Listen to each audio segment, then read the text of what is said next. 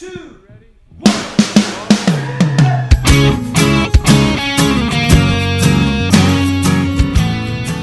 Hello and welcome to Say That, the podcast where your big questions get real answers. My name is Matt King. I'm your host in the city of Chicago.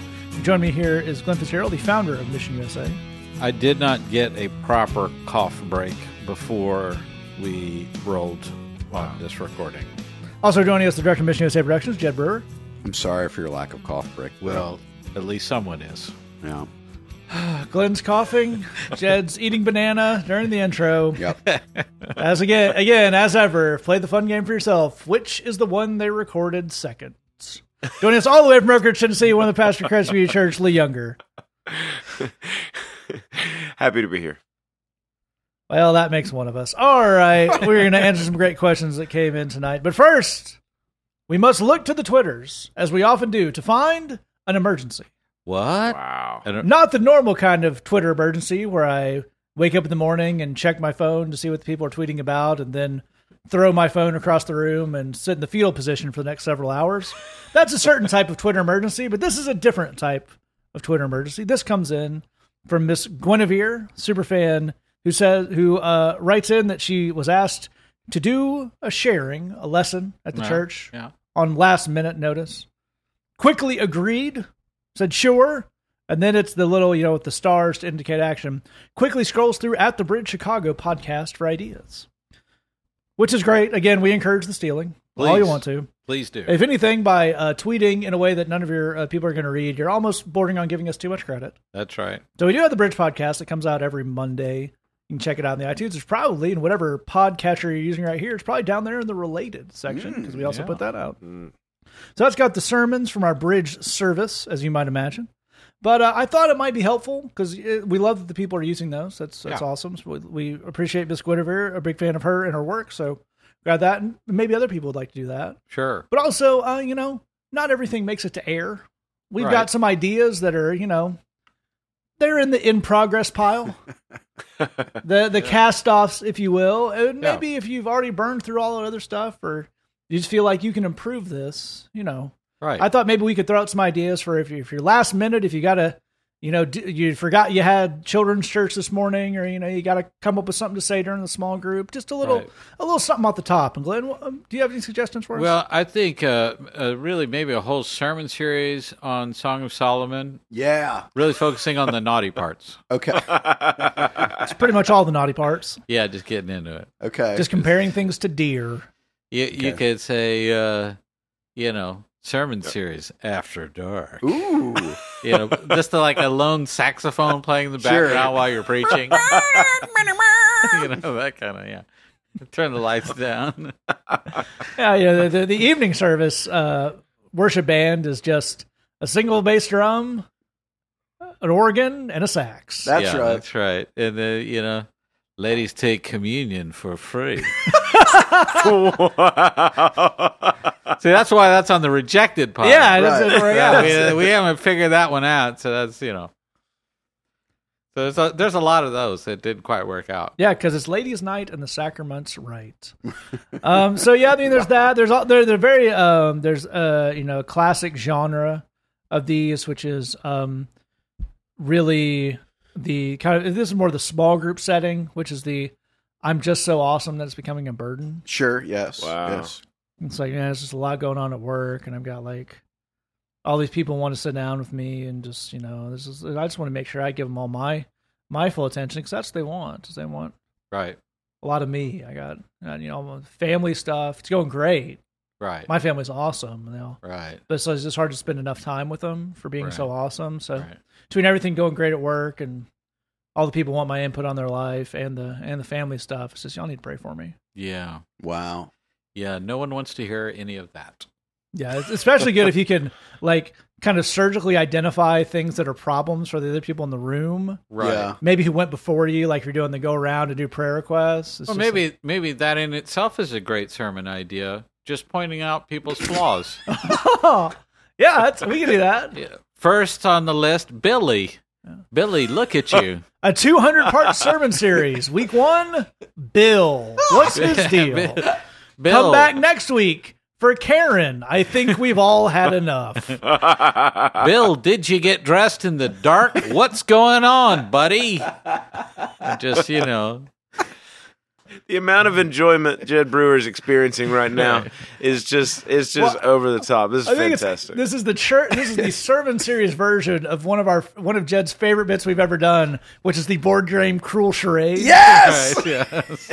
Which, to remind longtime listeners, we've often referred to things as a cruel charade. Right. Which gave us the idea for, from Hasbro, Cruel Charades, where it is your job to act out someone else who is in the room, and everyone has to guess who.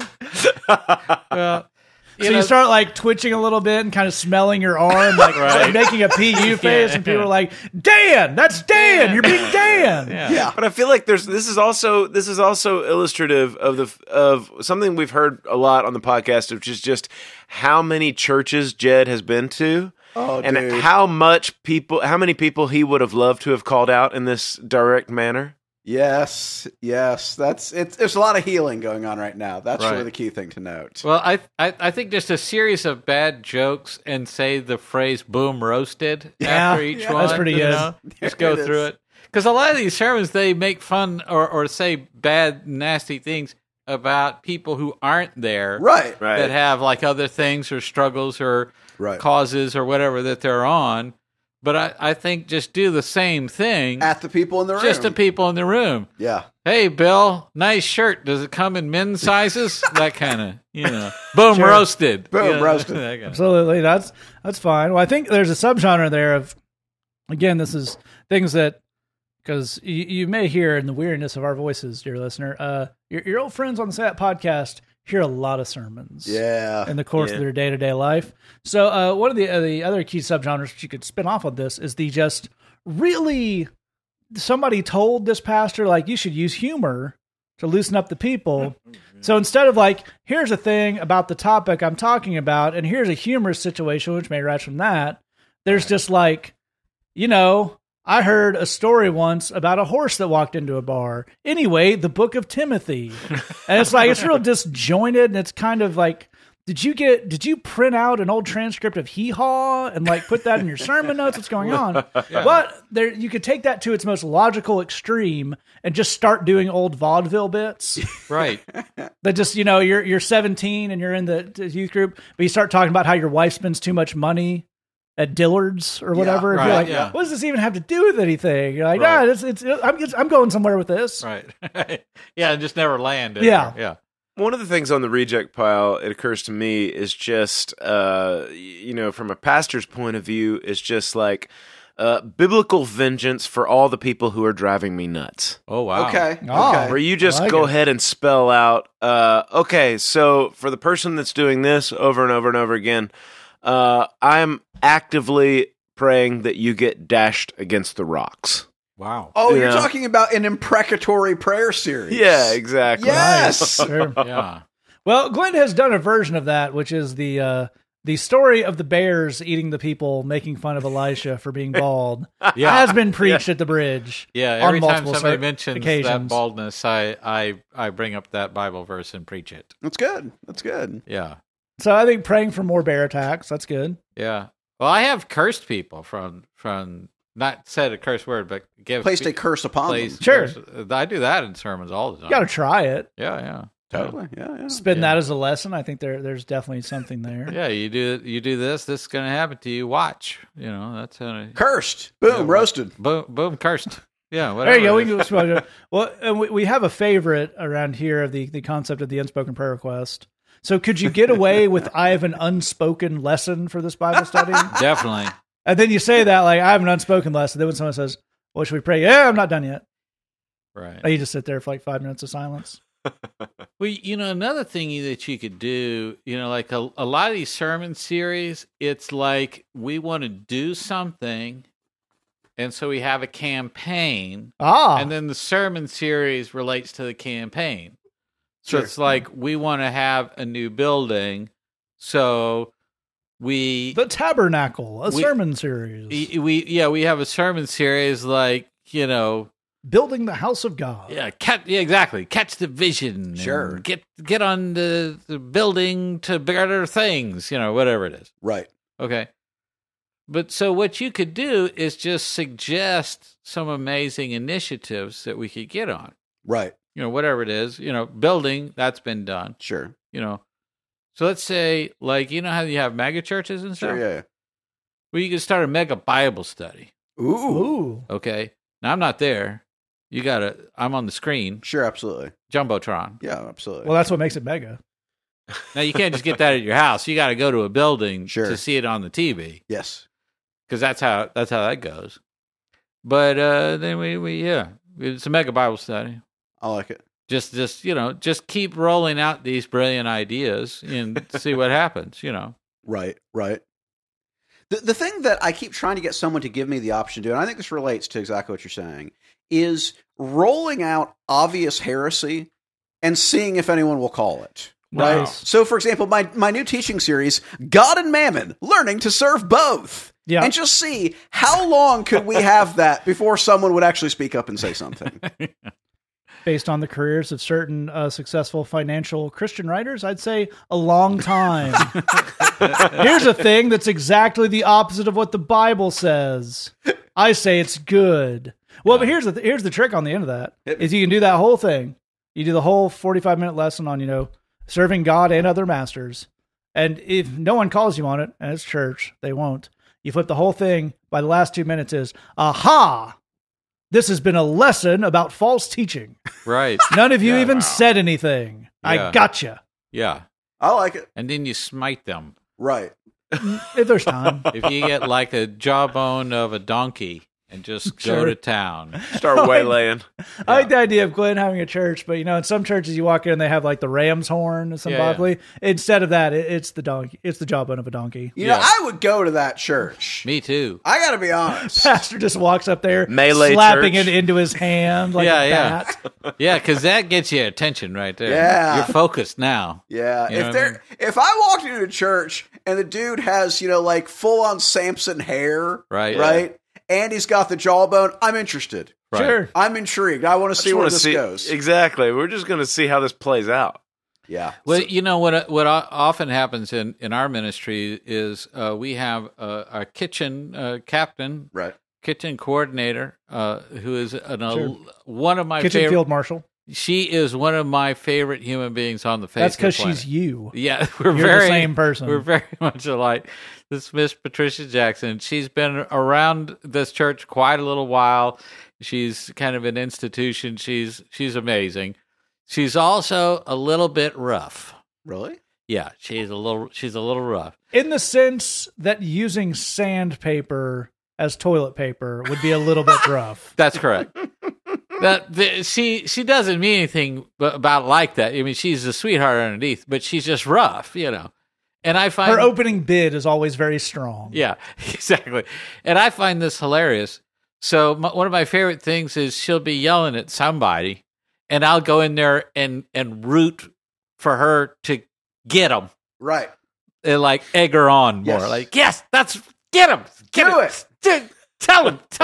And then she'll get to laughing at me. She can't chew anybody out properly. But, you know, I think if you had a pastor like that, it's sort of like professional wrestling. Sure. You're saying, go, smite him. That's right. Know, smite him. Handing him chairs and whatnot. Yeah, that's right. Okay. You landed on something right there. I love the idea of just the professional wrestling, you know, sermon series where you've got the repeater lines, you've got the intro music, the whole thing, the smoke, the lights, everything, and you just have like the pre-match, you know, tell-offs. You got a couple of different megachurch pastors, and they've got their little lines that they say, the little rhymes and everything, and they just have the pre-match kind of tell-off. That's amazing, dude. Liturgical drama. Yes. David versus Goliath. Yes. Right. You got the pre, like he's saying, pre-show. Sure, face and the heel. Yeah, that's right.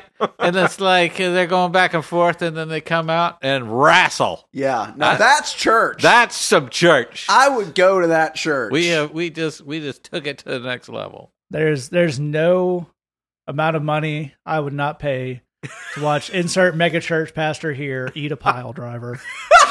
Yeah, I would. You could have all my money for that. That is a fact. Boom, and roasted. As ever, we opened with what are some ideas people might have for the small Bible study. We came up with aggression, heresy, and physical violence. Right. And if you were surprised by that, you must be new to the show.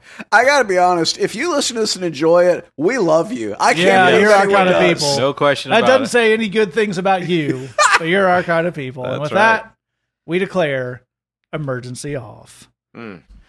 We, of course, I would love to now suggest a new Bridgebox segment where I just pull clips of old Macho Man Randy Savage promos Thank you. And quote out the spiritual, just the spiritual depth contained within. Yeah, that's right. Because sometimes you got to snap into it. Yeah, that's right. As if it were a jerked beef product. That's correct. And dear listener, Matt could do that for a long time. Yeah. Oh, yeah. No, Matt's wrestling knowledge is deep. It's pretty deep. Like the sermons in the Bridge Box are 10 minutes. That's our bridge time. Our Bible study, you know, is a couple pages. It's a nice intro. This would be a 5,000-word dissertation every week in how the true wisdom in overcoming your insecurities lies in embracing the wisdom of the American Dream, Dusty Rhodes. He's a common man. As you hear Matt talking with this much in-depth knowledge of professional wrestling, he has a woman. Yeah. An amazing Christian woman. So, really amazing. And she's smart. Yeah. Like really, really smart. Impressive degree and a real job. Oh, she is the total smarty pants. Two things about that, dear listener. One, God can do a miracle for you as well. That's what I'm talking about. Also, my girlfriend is a listener to the podcast, and I'm not sure I've mentioned the wrestling thing yet, so we're going to find out. Stay tuned. That's what you call a cliffhanger right there. That is a Game of Thrones level cliffhanger. Yeah. Because someone might end up in a cast out into the cold after this. If Matt has a meeting from the podcast, all is well. Oh, that's going to make me so happy. If he dies, he dies. You're all the worst. Yes. Meanwhile, Bridgebox, I was in the middle of the Bridgebox plug. Yeah. The thing that pays for our Deacons program, or we have our part-time employees who help out the people with the addiction recovery and the finding the housing and writing letters to prisoners and all that. We took a little detour to make my life worse. So yeah. I'm sure the listeners enjoyed that. MissionUSA.com/Bridgebox. Still in the month of April, still looking at the question of how do I know if I'm making a difference? Lots of great stuff about that. Again, the address is MissionUSA.com/Bridgebox. We're going to move to our first question here. If you have all the way to the end or scroll down, you'll find the links to get in touch with this yourself. Our first question comes in anonymously, and it says, I'm trying to get things together, but I feel discouraged when I'm doing fine one minute, and the next, everything is failing. All this has me down on myself. And Glenn, I think this is a this kind of dealing with the inconsistency and the ups and downs, as we might put it, riding the roller coaster, something we can all relate to. So how do we go about not letting that get us down? Well, I think we can all relate to this. I mean, I think part of what we've talked about occasionally on the podcast is this idea of trying to tell ourselves a story about who we are and what we are, what kind of Christian we are, and then trying to live out that story, to have a narrative, and we've come up with our Christian biography. Now we just have to live it out and write it down, and we're there. I don't think that's a good way to go about things, because what we end up doing is falling short of that ideal that we put in our minds, and it feels like I have utterly failed to become the thing that I built up in my mind that I was going to be. Right.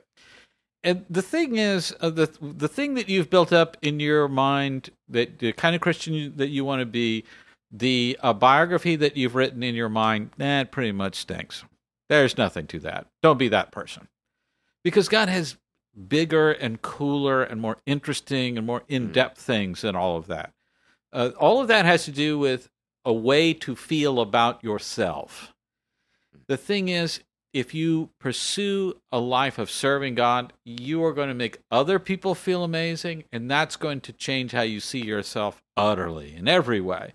and in ways that you can't even imagine now. So don't start imagining what that will be. Live into it and explore it and see it for yourself. I think when we write that narrative, so to speak, and we're trying to live up to that, we make promises to ourselves and we get angry about that. And we were talking about this at the Bridge, and part of, I think, this process of making promises to ourselves has to do with not forgiving yourself for your past. And the thing about forgiveness is it's unconditional. Trust is completely conditional, but love and forgiveness, that's unconditional. In other words, if you forgive someone and say, I'm going to forgive you as long as X, and then the forgiveness will take hold or something like that, that's not how that goes. You take into account that this person has been wrong. That's what I'm forgiving here. So when we have let ourselves down, at times we can look at that person in the mirror and say, hey, take me back. I'm never going to do this again. I'm making a promise. I'm making a bargain here. Take me back. I'll never do this again. If you take yourself back, so to speak, in that situation, that's conditional. That's not an unconditional love that you have for yourself. That's not a forgiving of yourself. And if you move forward in that, if you're trying to build your walk on that, man, is that going to go really poorly, really quick. This is about recognizing the Christian life is about recognizing there's always ups and downs. There's always failure. There's always struggle. But the thing is, do we learn from that? Do we get stronger because we figured out what was going on there and we learned how to overcome that and we can help other people overcome it? The Christian life is not about this unbroken record of good performance. Amen. It's about growing closer to God and learning our way through all these crazy mistakes and bad things that happen to us. Absolutely right. I think it's a really fantastic place to start off. And Lee, I'd love to go to you here because I think one of the things that's probably going on here a little bit is a lack of balance. But our friend says, things are good one minute and bad the next minute, and I always end up feeling bad. Mm. So it sounds like we're really only acknowledging one step of that seesaw, which is perfectly natural, but how do we move past that? Yeah, that's a great way to set that up, because one of the things that you find with folks who have a propensity to feel bad about themselves when things don't go bad is that when things go well, they don't have any idea what to do with that, because sometimes things go well. Yeah. And so I have a question, which is, when was the last time you threw a party when you did something awesome? When was the last time you met or exceeded expectations in some goal you had set, or something you wanted to go a certain way, or something that you were hoping in, and it happened, and you bought yourself some ice cream, rented a movie that you're hype about seeing, and invited over a friend, and just said, "We're throwing a party because I did X, or I accomplished this, or I met this goal, or whatever." In other words, when things go well, as they sometimes actually do you know how to celebrate that? Do you feel the freedom to throw yourself a party when you're awesome? No, the enemy of your soul has two lies that he wants to sell you on. One of them is, you're awesome, and you should think that you're the most awesome person ever, and you're never anything but awesome. That's not true. And we all kind of know that, but we want to believe that. There's a part of us that wants to believe that and wants to say that everybody else sucks. But his other thing that he wants to sell you on, if he can't sell you on that, is you suck all the time, in every situation, in every way, you totally, totally suck. You're the suckiest person that ever sucked. And so that's not true either. Sometimes things fall apart, and sometimes things are awesome. Do you feel the freedom to say, this went really well, and I want to throw a party over that? So I think, like Matt's saying, we need to have some balance. Sometimes you're going to feel crummy because things didn't go the way you wanted. But when things go well, are we taking time to to have some real intentional expressed gratitude and a party and some fun and some high five yourself over that whole thing and recognize it. That's one question I have. I have another question on this though too. And I have this question because I see it in the wild, and that is, do we really have a failure here, or do we have a situation where, when compared to the so-called perfect life of somebody else, we have something different? That's a really important question. I'm going to ask that again. Are we looking at an actual failure here? We may be. We may be looking at an actual failure. Or are we looking at, you are a little different from somebody else and you're comparing your life to them and they seem like they're perfect? That's a really important thing. We are so susceptible to comparison that when we are a little bit different than somebody else, our automatic thing is, I must be wrong. They're different from me. They're probably right, and they seem pretty confident in it and all that kind of stuff, and they posted about it on the Instagram and everything. So they must be right, which means that since I'm different, I must somehow, obviously, be wrong. Well, you may not be wrong at all. You may be different. Different is not necessarily wrong. And that's an important question. And we need to get good at the discernment of, I'm not bound by comparison in calling everything about me that's different a failure, everything that's different about me something that's wrong.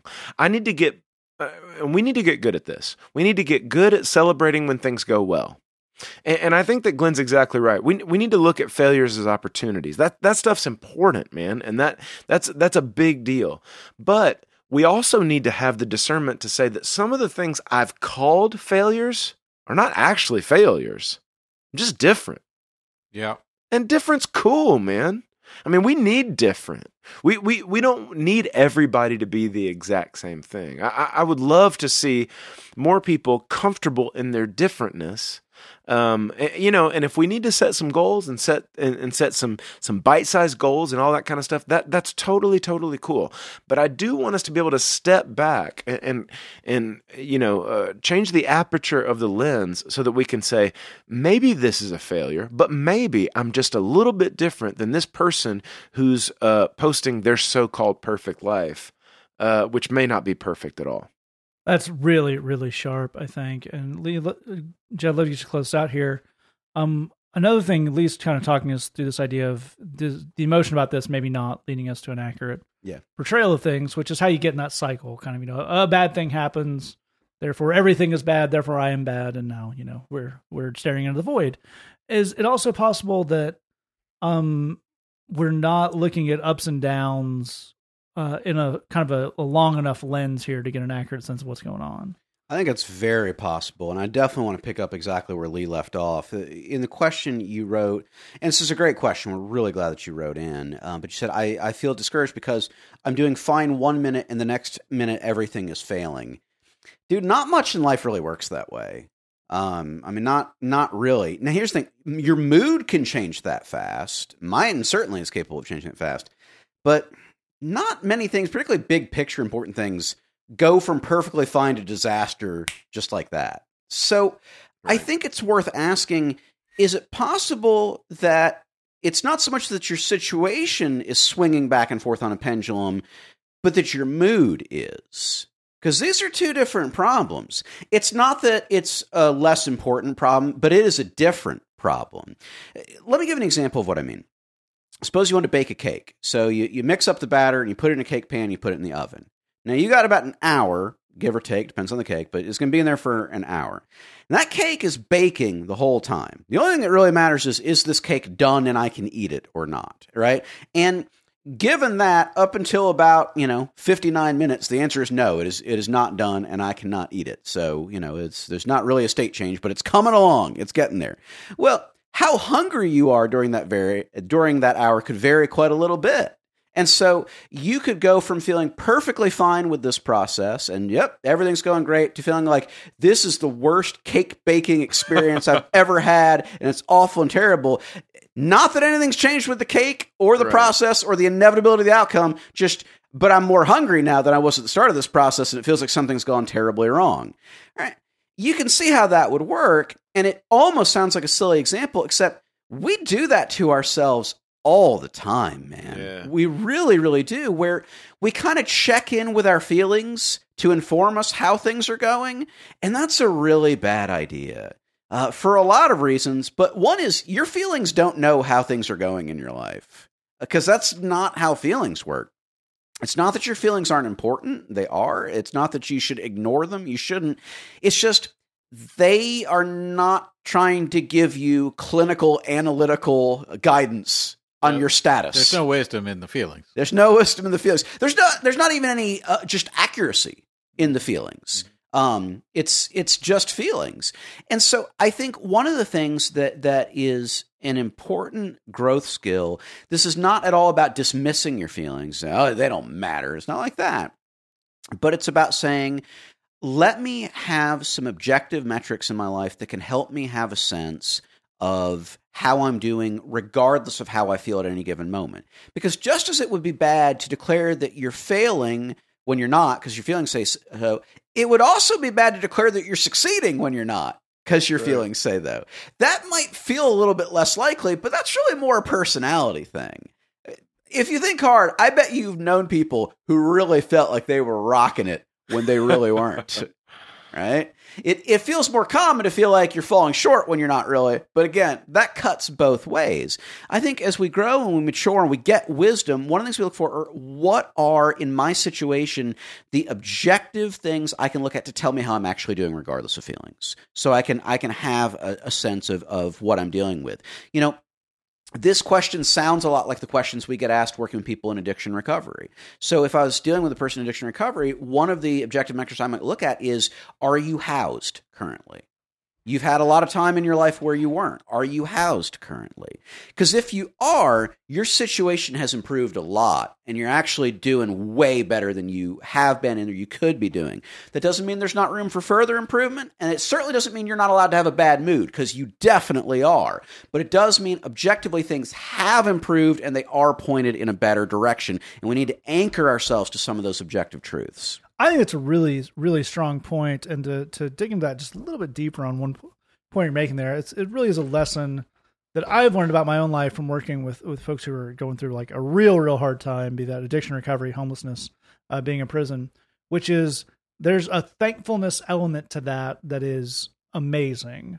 But as Jed is pointing out, that thankfulness isn't a panacea. Yep. It's just finding more things to be thankful about, finding more wins to celebrate, as Lee's talking about. There are plenty of people over the bridge who will have a bad day at their minimum wage-ish job, and they live, you know, in a recovery center, in a room with 8 bunk beds in it.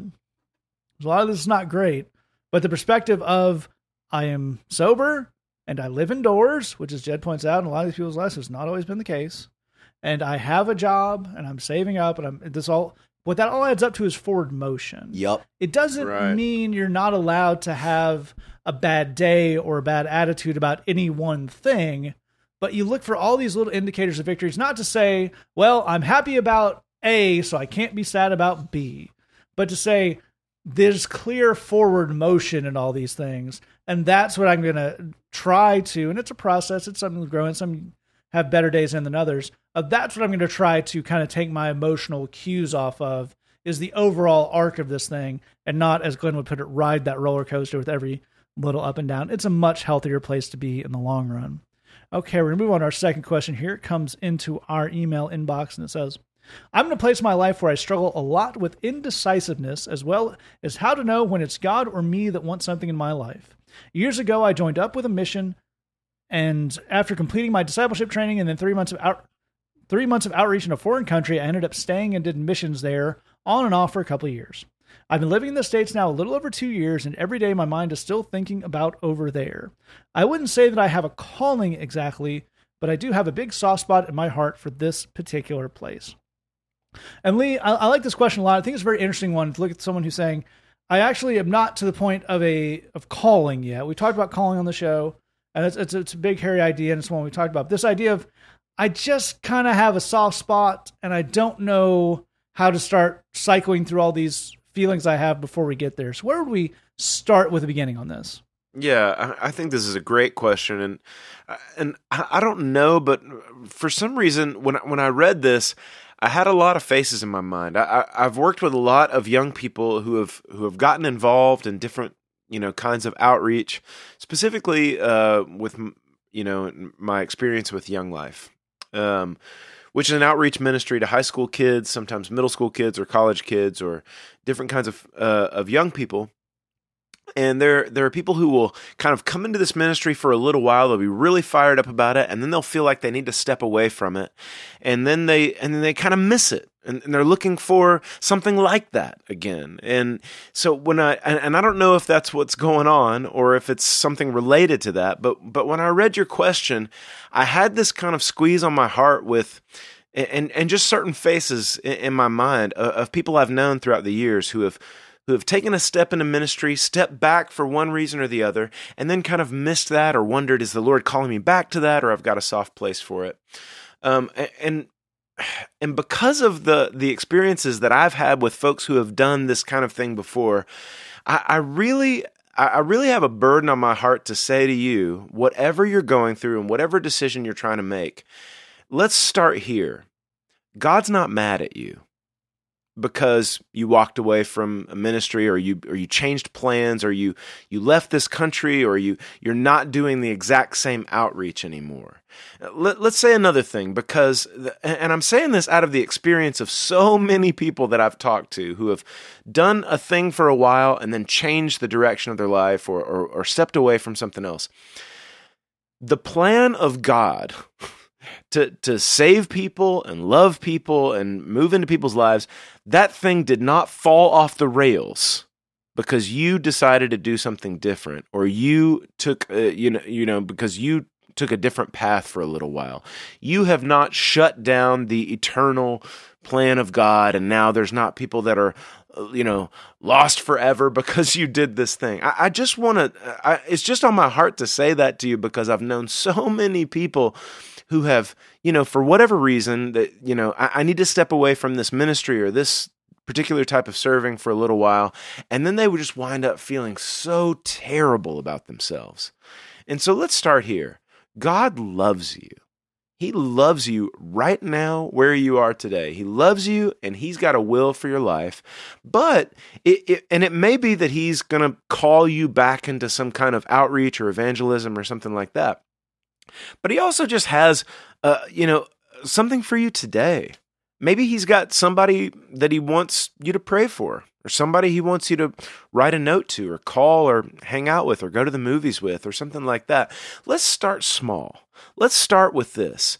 God's not mad at me. God loves me, and He's got something for me to do actionable today. And if I were to just kind of tap into that, there's something that I could do today that Jesus has in mind for me, and I can get after that. I think that sometimes we get bogged down with this idea of calling, that there's one huge thing that my life is about. And unless I'm aiming at that thing with all I've got, then my life is a total waste, and I'm a total disappointment to God, and I'm totally derailing all the eternal plans of God, and I'm screwing up the whole thing. I've thrown a monkey wrench into the entire salvation plan of the world. Let's cancel all that out. You are loved right now, today. There's something cool that Jesus has for you to do, maybe with somebody that's around you, somebody that lives on your floor, somebody that works in the coffee shop that you go to, somebody that you hang out with on a regular basis, just some little need that you can meet. Maybe right now, even as you're listening to this, there's just a squeeze on your heart for somebody that you can just pray about. Let's do that. Let's start real small. Let's start real small and know that God loves that little stuff. He lives in that little stuff. He's aware of every single hair that's on your head, every sparrow that falls to the ground. You haven't derailed anything, and you're not in trouble. Let's start there, and then we can start to kind of figure out, where do we go next, and how do we think about calling, and how do we think about outreach and ministry and that whole thing. But let's start with that perspective. I think that's a very, very good place to start this whole conversation. It's important to keep things like that in mind as we move on. And Glenn, I'd love to go to you here because there's obviously I think the place we want to land on this is you got to listen to the Lord, but that is a process, and that's something that a lot of times if you're new to that, you have to get up to speed on that. Make big life decisions on that. So what is some meantime stuff we can do while we're figuring out the kind of bigger questions here? Well, it's a good question. As you say, there's not a good substitute for listening to the Lord. We want you to hear from Him on that. Ultimately, what we want to do, in fact, is get all this stuff out of the way that may be pulling you, sort of exerting a pull in a direction that has nothing to do with God. That's just worries, fears, concerns, all the stuff that Lee was just talking through of, feeling like you've somehow are out of step with God or whatever those things are. If you have a desire to serve the Lord somewhere, and the only thing that you haven't figured out on that is where, you're 99% of the way to being on track with the Lord. So you have nothing to feel bad about there. I talked to a lot of people about their calling, and geography comes up a lot. And I don't know if that's really the right place to start. I think it's more important to know what type of ministry that you want to do. So that's youth ministry, that's a prison ministry, that might be working with older people, that might be doing praise and worship type stuff, whatever it is. If you know what that is, it doesn't make a whole lot of difference where you do that. Right. And the reality is the Lord may want to move you around a bit. So if you hear one geographical location and then you fixate on that and say, well, I'm there, so that must be on track with the Lord, that doesn't really work that way. A, you may not be doing what you're supposed to be doing there, and B, He may want you somewhere else next week. So, there's that. So I don't think it's about, the whether you're supposed to be here or whether you're supposed to be there.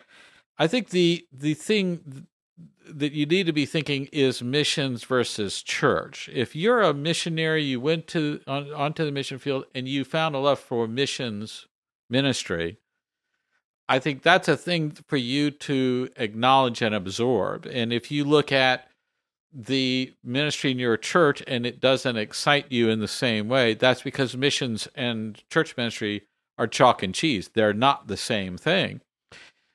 We want to say that we're all preaching the same gospel, and we are. Some missionaries want you to understand that churches are the end result of missions activity. So they're related in that specific sort of way, and that's a valid way of looking at that. But I think it's about letting the Lord evolve you through these things, that to see your calling as a thing that is meant to be a journey through different places where you're called to, and different circumstances that you're called to. Give you an example. I started off in juvenile prison ministry, and if anyone listening to this has worked with high school youth, there is no way to fake your way through that. You have to actually be good at that to make that work. Especially if you're talking in a large group context, if you're doing preaching which is what I was doing when I was starting with juveniles. Now I'm going to take you from high school youth to high school youth inside a prison facility in a large, 100, 200 persons are in this room. Now I'm meant to preach to this group of high school males. Believe me, I was not awesome at that right away, and believe me, it took a lot of change and growth and transformation for me to be able to do that. But there was a point where the way things were going in that mission field, it made perfect sense for that to evolve into working with adults. And I made the amazing discovery that moving to working with adults was a lot easier once I'd already knew how to work with juveniles. So the Lord had me work with juveniles in order to prepare me to work with adults. If it had worked, if I'd done that in a reverse order, it would have been a disaster. I need to learn what that order is. I need to follow that order. I need to let the Lord take me through different things. So if you're in a position where you love this country and love the people in this country, and you still feel sort of a warm love for that memory and those people, let's first of all nail down that may be really a love for missions. Let's also nail down that culture may have certain elements in it that you understood and you were able to minister through that culture specifically. And are there other cultures that have that? Are there people from that country where you went and ministered to them? Are there people in that country in your country where you live now? Are there might be immigrants or something like that, and they may need a lot of ministry. That may be a way that you can continue this work. But look for the evolution of what it is you're doing, rather than I went to a place and I like that, and then I'm not in that place, so it must be something wrong. I think it's a very, very smart way to look at that, and it really is an issue of getting down to some as we talk about a lot on the show, some practical definitions and some realities if we're going to look to go forward in a practical way. But Jed, I think at the point we're talking about here, we don't necessarily have to get into nuts and bolts right now. Mm-hmm. There needs to be some imagination, some engaging, some possibilities. And I wonder if, in a way, sticking in the indecisiveness and doing some jumping back and forth actually stops us from doing that imagination work as well. I think that's really true, man. Both Glenn and Lee have given you some great advice. I'd like to just give you a thought experiment, which is it's really cool that you want to do what God wants you to do. That's a cool thing, and no doubt God is honored by that. But listening to the Lord is a process, and discerning is a process, and nobody jumps from 0 to 100 on that. So in the spirit of that, a thought experiment for you. If God appeared to you on a cloud and said, I will back your play. Whatever you want to do, do that. And I'll go with you, and we'll do it together, and it'll be great. Just suppose that for a second. What would you want to do? Right. And to that end, what's wrong with just starting with that soft spot that you have and going from there? What would be deficient about that? What would be wrong about that? You know, I think a lot of folks really struggle with this idea of, I have to figure out exactly what God has for me, and then having figured that out, I will go and do exactly that thing. Right. Yeah, at the very least, it would be a bad attitude to say, I'm going to do nothing until I know exactly what it is, as opposed to, as you're saying, do something you have a heart to do. Exactly right. And then just letting the Lord steer you from there. Exactly right. Exactly right. And let's, you didn't necessarily bring them up, but let's look at a couple of common struggles people have in this area. The first is the fear that your desires are selfish. Dude, everybody's desires are selfish. You're a human being. There's no such thing as a wholly unselfish desire on your part. So we need to let that go. The second thing is to create a thing where the jerkiest jerk you know says the jerkiest thing they could possibly say to you, and what would your answer be? Right? Like, you just want to go on vacation, have people pay you to be on vacation in a foreign land, and just that's what you want to do. Who cares? Who cares what that guy thinks? You don't have to answer that. But the number of people that we've dealt with where they've invented something their awful pseudo friends would say, and they're afraid, just don't worry about it. People, certain number of people are going to say encouraging things, certain number of people are going to say awful things. Don't worry about it. You don't have to answer to all that nonsense. I want to link to something that Glenn said for a second, because it relates directly to this. Think about stuff you just like doing. Let's kind of unspiritualize this for a second. We talk to a lot of folks when they're going through a rough time, and one of the questions that we generally get around to asking is just what makes you feel alive, man? What's life-giving for you? And that's different for everybody. For some people, it's I just love getting together with my friends and just hanging out and watching a movie and having a good time. For other people, I like sitting in my room playing guitar. For other people, I like to get up in the morning and go for a hike. And the question that we always ask is, okay, well, how much of that do you actually do? And the answer, shockingly, the vast majority of the time is, oh, hardly any, hardly ever. Why? If you've got these things that give you a sense of life and give you a sense of joy and give you a sense of fullness, why aren't you doing them? Mm-hmm. What do you have a good reason on that, or is it just a fear that God doesn't really want you to be happy? And I think that's the thing that is really going on, not just for you, but for a lot of people, is a fear of God doesn't really have my back in all of this. God has one thing and only one thing, and he's anything that's not that he will be displeased by. He's a cruel master, and I have to get it exactly right, or he'll be bitterly disappointed and cast me out of Eden in the land of Nod. God's not like that, man. God wants you to have joy. He wants you to have peace. He wants you to have satisfaction. And he's calling you to join him in his work, not because he needs you to do it. He's God. He can do anything. You know, he can. The rocks themselves will cry out. He's calling you to join him in his work because he wants you to have the joy and the satisfaction of being a part of it. He wants you to have the fulfillment of being a part of his work. But in a weird way, I think that when we're willing to, in a humble way, begin to take a hold of fulfillment in a holistic sense in our lives, it makes things better and it makes things easier. Find that stuff that's life-giving to you, whether it's going for the hike or watching the movie or whatever. Figure out how to share it with people. If you do that, you are doing ministry.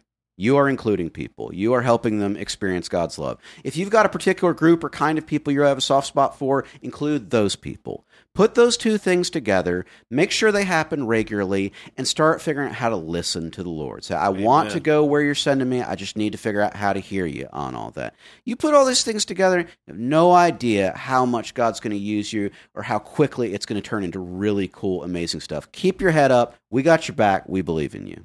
That's all really fantastic stuff you've heard from all these guys.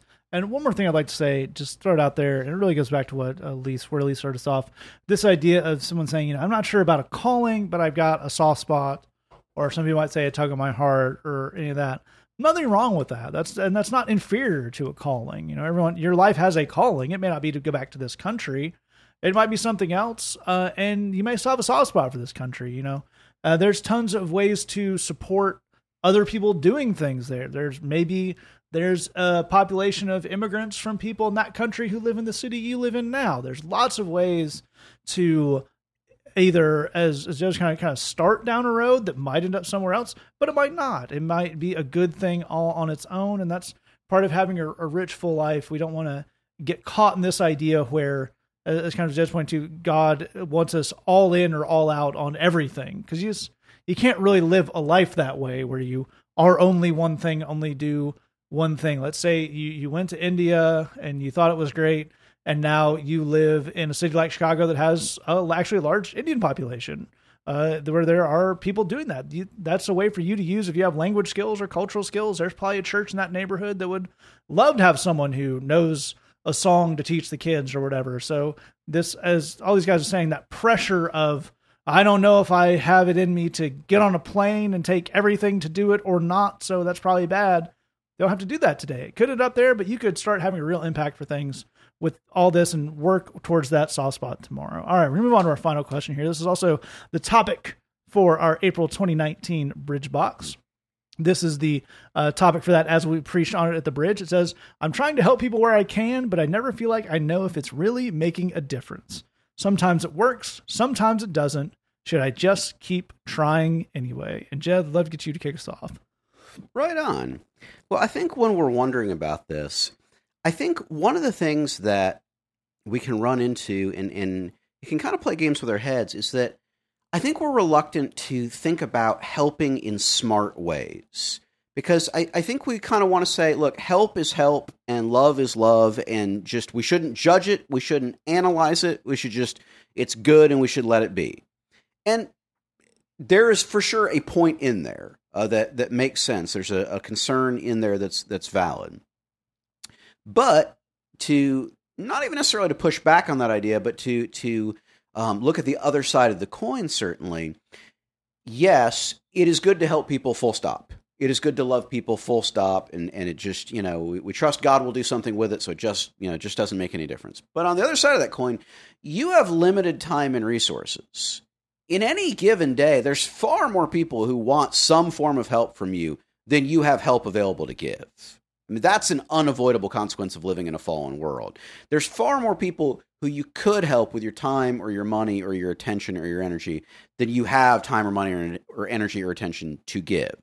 With that in mind, we have to figure out some way to decide who's getting your help and who's not. God does own the cattle on a thousand hills. He does have infinite resources, but you are not him. So we've, in some way, probably ought to decide how we're going to choose who we help, right? Well, with that in mind, one of the things that's always a really good place to start, and that Christians struggle with a lot, is go for the easy wins, man. Go for the low-hanging fruit. Nice. Christians, I think, struggle so often. We were talking about this actually maybe 2 or 3 episodes ago, that Christians have a tendency to want to pick whatever the hardest possible thing is. I'm going to start there, and then that will be proof that something really amazing happened, because I started by climbing Mount Everest, and then I climbed it. And A, that's how we know God was involved, and B, that's how we know I'm an amazing mountain climber, so you should all be deeply impressed. And you can kind of see what's wrong with that. It makes sense that people would feel that way, but I think the thing that happens a lot, and it relates to the question here, is actually very rarely do you end up climbing Everest. You get about, a day into it, and you feel super discouraged. You say, I hate this and it's awful, and then you stop doing that. And we don't want to see that happen to you. When you instead focus on things that are ready to win, it's fruit that's ready to be picked. It's right there. It just needs a little push. It's actually a much better experience for you and for the other people involved. So when you think about helping people, what would that be? What is an easy win? What is the low-hanging fruit there? The thing that we would encourage you to look at is focusing on people who are already in the motion of improving their own situation. Suppose that you had 2 people, and they're equally needy. They got a lot of struggles. They got a lot of problems. Maybe they're kind of down and out. One guy, he's actively trying to find a job. He's filling out job applications. He's going to job service agencies. He's really working at it. He doesn't have a suit for the interviews. That's going to be kind of a problem, but he's invested in the motion of figuring this out. The other guy's just sitting on the couch 18 hours a day. Well, in a sense, both of them are equally needy. They do both desperately need a job, and they both need a suit if they're going to go to an interview. Sure, everybody needs a good couch suit. The finest in men's tailoring. But the one guy really needs a suit. The other guy will someday need a suit. So if you have a free suit, it would be really weird to give it to the dude who's on the couch as opposed to the dude who's actively invested in the process of lining up job interviews, right? One of those guys is already trying to improve his situation, which means the help that you have to give would almost certainly do a lot more than it's. If you gave the guy on the couch a suit, there's a chance he'd be grateful for it, but hey, free suit, that's pretty sweet. But would it help him very much? Well, probably not. Probably not in the short term. Yeah, there's a chance that he looks, it's such a good suit. He's like, you know what? The suit inspires me.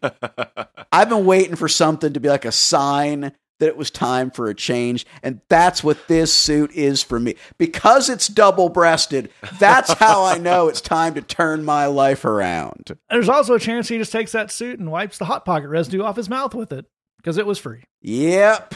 And that's if you've got infinite suits, well, hey, give one to everybody. And if you Hot Pockets it, well, these things happen. But if you only have one suit, we should probably give it to the guy that's getting ready to take the job interviews.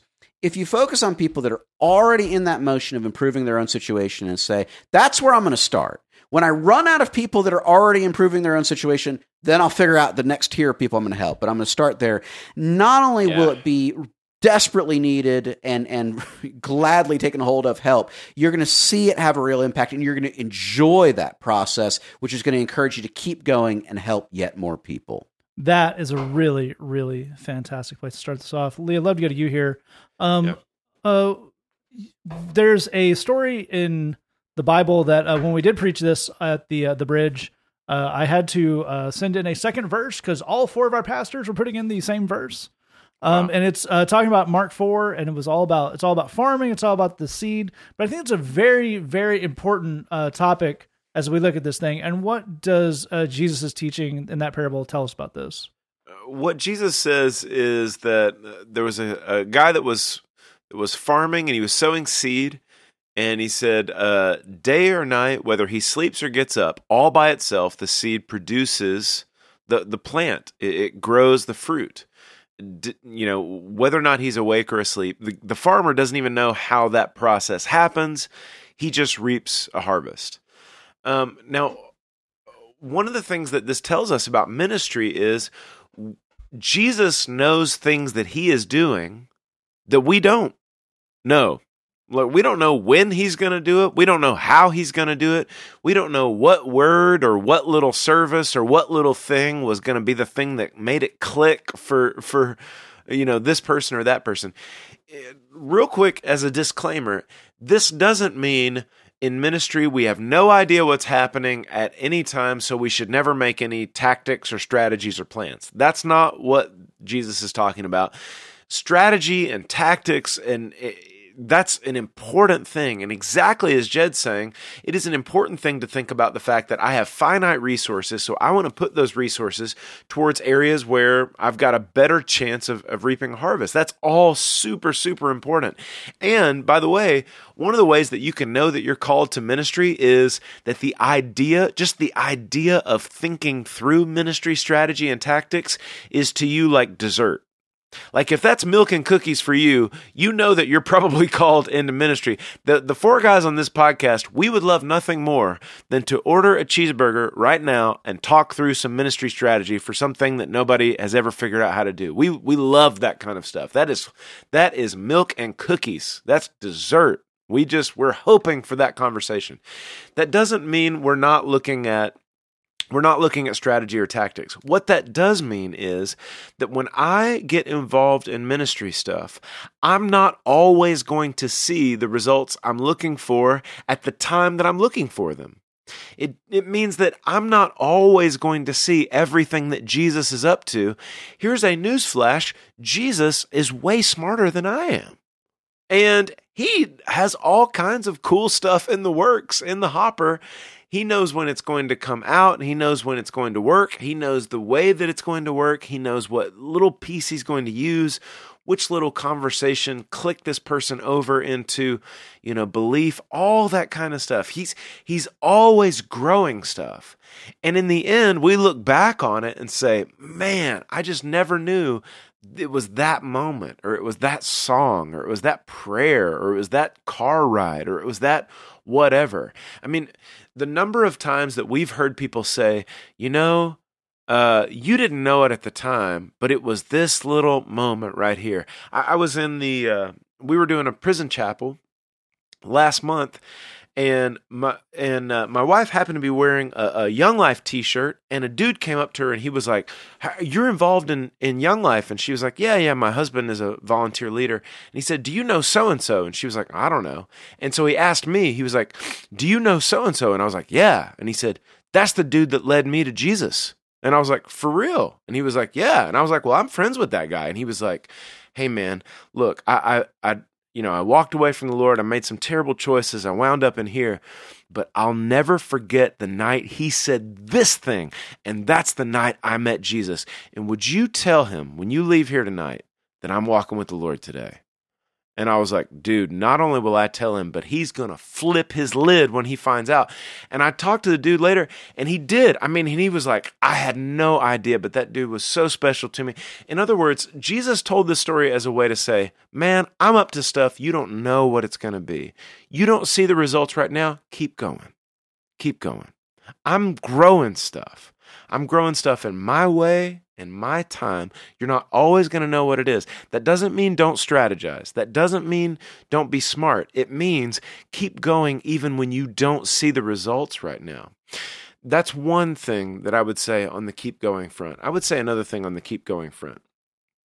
Even when it feels like nothing's growing, the reaching out benefits you. It makes you happy to serve. It makes you happy and fulfilled and with a new purpose to serve people in a way that nothing else can. And if you don't believe me, serve somebody. and find out what it does to you today. So that's another thing I would say is go ahead and keep stepping, keep going, even when you don't see the harvest right now. Jesus is growing stuff that you can't see. And just the process of reaching out is going to give you something that is sweeter and deeper and more satisfying than anything else you can find out there. That's definitely been true in my experience. I think I speak for all of us around the table, and I say that's definitely been the reality. We would often say that a bad day doing this to us is way better than a good day doing anything else. You bet. So Glenn, where would we land this? Because I think what these guys have said is all entirely right and really helpful.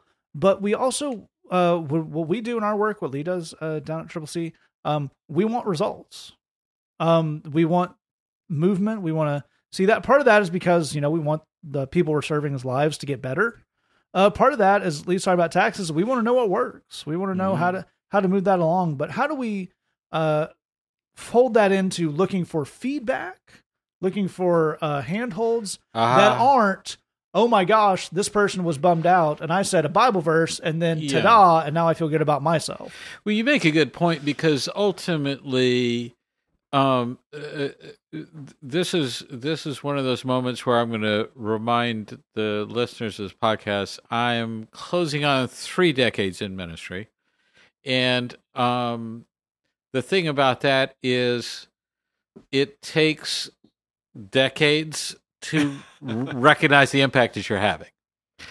That creates a few problems. One, you can't wait decades for your ego to get boosted off of that. So that's not going to work. If you're trying to feel good about yourself based on your impact, you're going to be waiting too long. So that's not going to work.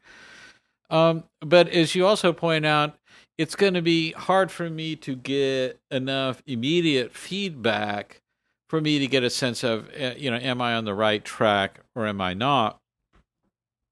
So I think the part of this is about letting the Lord put it on your heart who He wants you to be with. As Jed said, there's a logic that will eventually present itself as to who really needs to be the priority here. And once you get into that thinking, it gets easier and easier. Give you a quick example.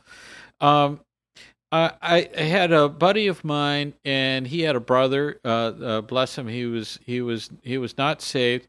He was actually a jockey, like the horse racing. He was a jockey, and I met him, and I said, "Well, so do you go to church the way your brother does?" And he says, "No, I don't go to church." And I said, "Why not?" And he said, "Well, I'm a cocaine addict and a degenerate gambler." And I said, "Dude, you race horses for a living. That's bad." And he says, "Yeah." I said, "Well, just so you know, the confession part, you're crushing it." So you're most of the way there now. Church people, it would take us 8 months to get where we are right now. I just met you. Yeah, dude, you're. We've diagnosed the problem. You don't know it. You're off to a great start here. You're basically there. And, of course, he laughed and stuff. And he actually came to hear me preach. His brother was with him, of course. But he came to hear me preach. And he had a ball. And I just like him as a dude. He's a good dude. Here's the thing. This guy is a ball of energy. Never met a stranger. You could feel like you're best buddies with him in 5 minutes. We all went out golfing. I think that's probably the most I ever laughed in a golf round in my whole life. Except when you play with me, but that's laughing at me, not with me. That's correct. Yes. And the thing is, no doubt in my mind, this dude is going to catch a gear. No doubt. He's going to find Jesus. He's going to do it in a very unique way.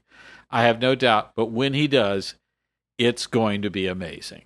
No doubt in my mind whatsoever. And I am planting those seeds.